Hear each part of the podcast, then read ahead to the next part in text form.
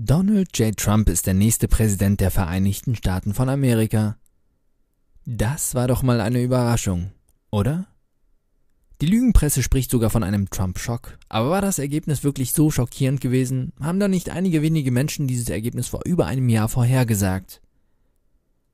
Gab es da nicht Menschen, die wirklich wussten, welche Unzufriedenheit in den USA gerade aufbrodelt? Ich rede hier natürlich von keiner geringeren Persönlichkeit als von mir. Ich habe vorhergesehen, dass Trump Präsident wird. Wie habe ich die teleprompterfreien Reden und aggressiven Debatten des Herrn Trump genossen? Der Typ war unterhaltend, komisch und ernsthaft zugleich. Trump zermalmte jeden, der sich ihm in den Weg gestellt hat. Bei seinen Auftritten hat er den Nerv der Amerikaner getroffen. Die wollen sich nichts mehr von der Bildungs-, Medien- und Politelite sagen lassen. Die Amerikaner tragen einen tiefen Frust in sich, der nicht ganz unbegründet ist. Durch die Finanzkrise wurden gut bezahlte Jobs gegen Jobs im Niedriglohnsektor ausgetauscht. Mehr Amerikaner arbeiten heute für weniger Geld. Zeitgleich mussten sie infolge der Inflation hohe Kaufkraftverluste hinnehmen. Die offiziellen Inflationszahlen von 2% sind ein schlechter Witz. In Wirklichkeit liegen diese nämlich vielmehr bei 10%. Regierungen lügen. So war das schon immer. Zum Glück gibt es Presse- und Meinungsfreiheit. Dank ihr kann das gesagt werden, was der Staat so gerne verheimlicht.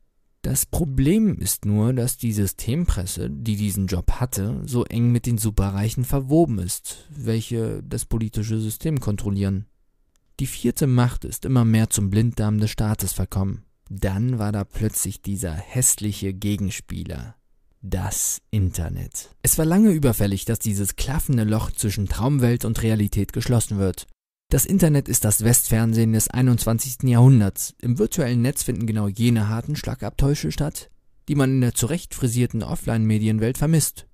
Donald Trump hat genau diese Quelle der Macht für sich entdeckt. Wobei man weder Intelligenzbolzen noch Kolumbus sein muss, um dieses Neuland aufzuspüren. Es bietet sich wie ein saftiges Steak auf dem Silbertablett an. Nur danach greifen wollte kein Politiker. Zu verlockend waren die Gehaltschecks der Bankster von Goldman Sachs und Co.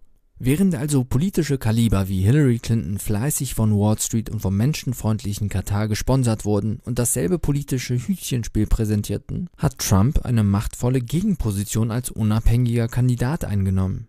Bei Hillary Clinton hieß es stattdessen einfach nur, hey, jetzt wird sich der Wind drehen, weil ich eine Frau bin. Obama war schwarz und es gab trotzdem zehnmal mehr Drohneneinsätze als mit George W. Bush. Die Amerikaner kauften ihr diese verlogene Position nicht mehr ab.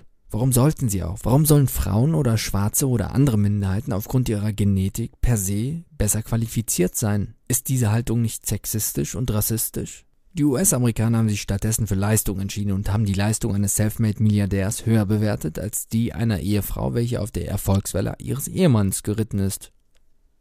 Sexistisch, rassistisch und fremdenfeindlich sind die Attribute, die man durch den globalistischen Medienchor einstimmig Trump zuordnet. Seit seinem Auftritt bei Alex Jones wurde er zudem in die Ecke der Verschwörungstheoretiker gedrängt. Tatsächlich rücken die WikiLeaks-Enthüllungen Hillary Clinton aber in ein weitaus düstereres Licht. So hat die Führungsebene der Democrats einen Plot gegen ihren eigenen Gegenkandidaten Bernie Sanders gestartet, um die bevorzugte Kandidatin Hillary Clinton ins Rennen zu schicken. Dieser E-Mail-Skandal führte dazu, dass die Chefin des DNCs, Debbie Wasserman Schultz abdanken musste.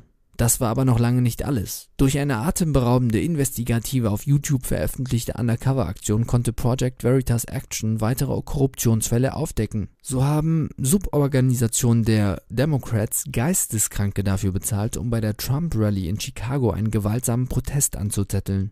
Das Ziel der Democrats, die Anhänger von Trump und Trump selber, sollten als Extremisten abgestempelt werden. Es kam daraufhin tatsächlich zu gewaltsamen Ausschreitungen und Trump musste seinen Wahlkampfauftritt absagen. Durch die Project Veritas Undercover-Videos mussten zwei einflussreiche Democrats ihren Posten räumen. Wer jetzt glaubt, dass das Internet an der Stelle schon seine volle Kraft entfaltet hat, täuscht gewaltig. Weitere Wikileaks-Enthüllungen haben das absurde Ausmaß einer völlig abgedrehten und kriminellen elitären Kaste offengelegt. Diese lassen die Tatsache, dass Hillary Clinton einen ehemaligen Ku Klux Klan-Member als Mentoren hatte, wie ein laues Lüftchen erscheinen. So sollen führende Mitglieder der Democrats in satanischen sogenannten Spirit-Cooking-Ritualen involviert gewesen sein. Namentlich genannt waren die Brüder John und Tony Podesta.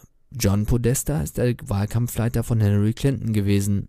Diese E-Mail-Enthüllungen schlugen wie eine Bombe ein und waren zeitweise sogar einer der meistdiskutiertesten Themen im Netz gewesen. Das erklärt, warum Hollywood-Satanisten wie Lady Gaga und Jay-Z die demokratische Kandidatin unterstützten. Es erfüllt mich daher mit Genugtuung, so einen Hollywood-Vollidioten wie Miley Cyrus wegen der verlorenen Wahl weinen zu sehen. Die soll lieber mal versuchen, mit ihrem Wrecking Ball die von Trump aufgestellte Mauer zu zerstören.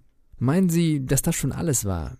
Natürlich nicht. Tamara Lusato, ehemalige Stabschefin von Hillary Clinton, hat in einer Rundmail, welche unter anderem an John Podesta weitergeleitet wurde, Folgendes mitgeteilt. Wir wollen das Schwimmbecken aufwärmen, damit wir darin schwimmen können. Bonnie wird Ruby, Emerson und Maeve Lusato, welche elf, neun und fast sieben Jahre alt sind, mitbringen, um euch noch mehr Unterhaltung zu bieten. Sie, die Kinder, werden auf jeden Fall auch im Schwimmbecken sein.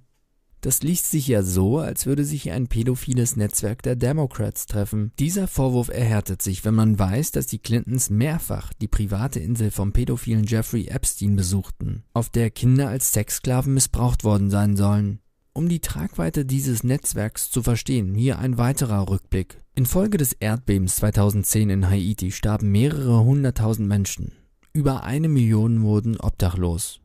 Diese Katastrophe wurde von Kinderhändlern skrupellos ausgenutzt. Unter dem Vorwand einer haitianischen Waisenmission wollte die religiöse Gruppe um Laura Silsby 33 Kinder in die Dominikanische Republik entführen. Es handelte sich bei keinem der Kinder um Waisen. Die Gruppe handelte also rechtswidrig und wurde daraufhin verhaftet.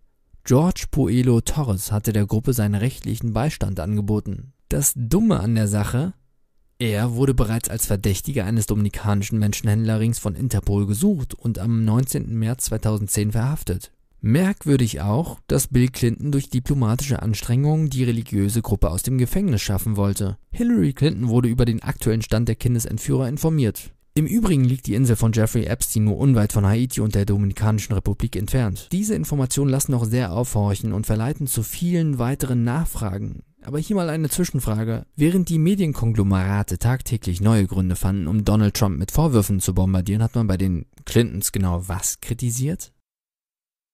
Das endgültige Wahlergebnis hat das Versagen der alten Medien offengelegt. Ich präsentiere mal zur Kostprobe ein paar Schlagzeilen, die noch vor den Wahlen entstanden sind.